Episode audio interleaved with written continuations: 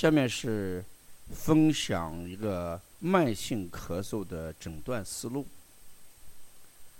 大家一直在关注邦尼康的临床案例，也在关注着邦尼康，呃，王老师跟黄老师的医话分享。这里面我想分享一个远程问诊里边的一个情况。这个孩子呢，呃，六岁男孩，在远程问诊的时候呢。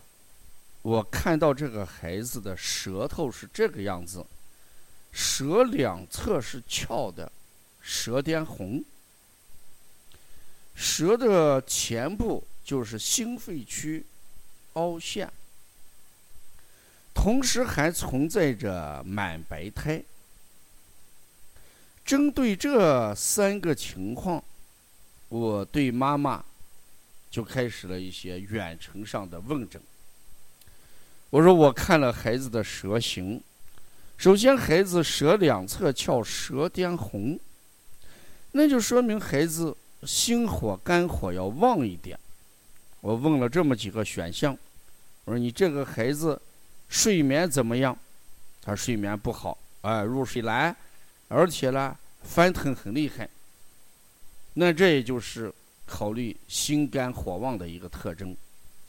我再问。孩子有没有眼屎？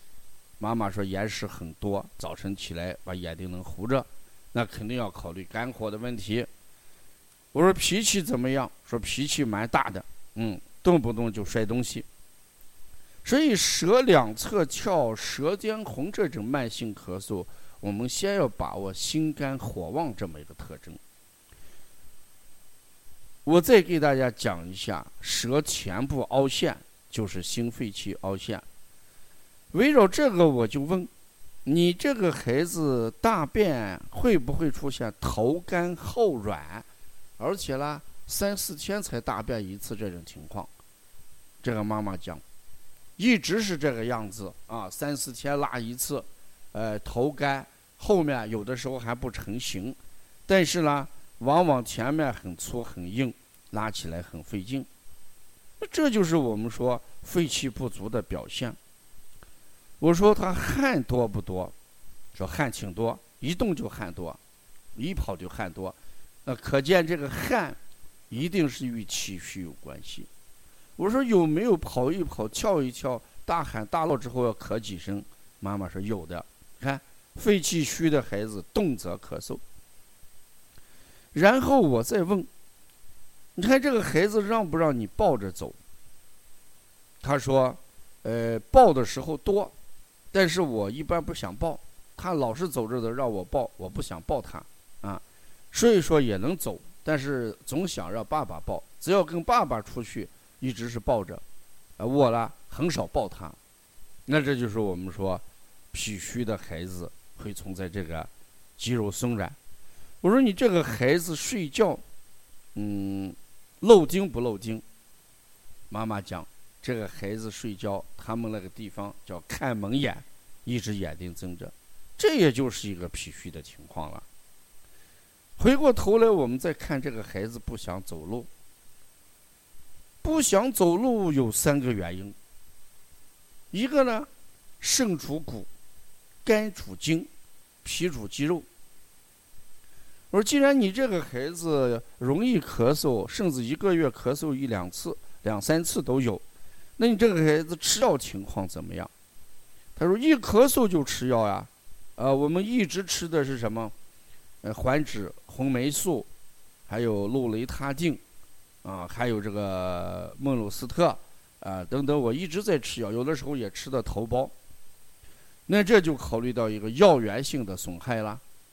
除过我们说心肝火旺、脾阳虚以外，还要考虑肾阳虚。肾主骨吗？肝，孩子这个肝主筋，脾主肌肉，所以我给他的诊断为肝脾不和。所以我们要平肝健脾，才能止咳。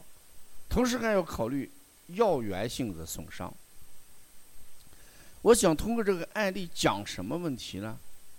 我们辩证的时候一定要把舌象作为我们辩五脏六腑的一个很重要的一个诊断方式。王老师在总结了松氏扶阳，因为王老师是松氏扶阳派小儿推拿的第四代传人，他在总结了松氏扶阳舌诊的基础上，给我们总结的呃《舌象辨析》那本书，是呃有很大的这个价值在里面。我们可能有些人已经买到这本书，他可能。从中也获得了一些东西，有些可能还没有见到这本书。其实这本书给我们讲的非常详细，把我刚才讲的这几种情况都在里面给他写着。所以遇到慢性咳嗽，遇到这样的舌象，那你就一定要给他平肝健脾，这才是止咳的关键。所以我给他配的穴就是什么清肺平肝呀，呃揉太冲行间。啊，搓摩肝胆经啊，这一组就是与肝有关系。补脾揉心腧呀，揉肾腧呀，揉中脘、揉足三里，这都是健脾有关系。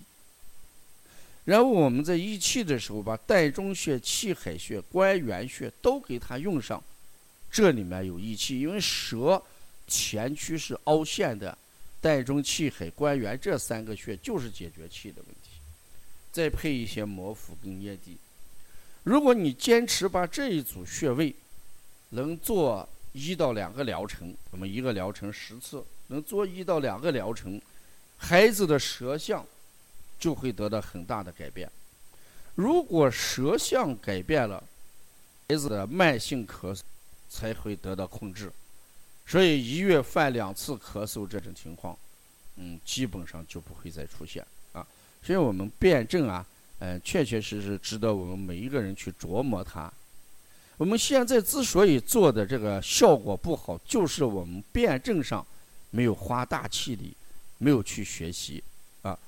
呃，如果要了解咱们邦尼康的一些舌诊的课程，你可以跟我们邦小编联系，也可以关注我们邦尼康的微信公众号。谢谢大家。